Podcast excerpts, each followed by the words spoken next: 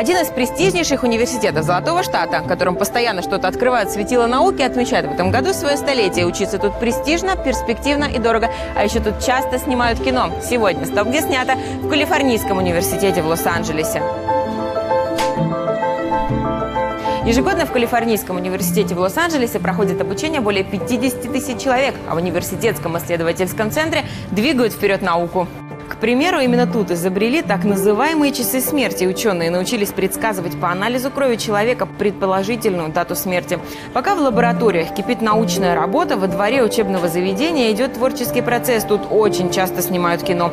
UCLA, пожалуй, самый показываемый университет мира. Тут снимался чокнутый профессор Сэдди Мерфи, Нашумевший фильм о Стиве Джобсе с Эштоном Кутчером.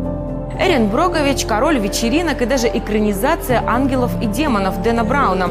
А еще «Клик» и «Дорогие белые». Только представьте, от крестного отца до блондинки в законе Калифорнийский университет в Лос-Анджелесе появлялся в самых разных фильмах и что только не играл.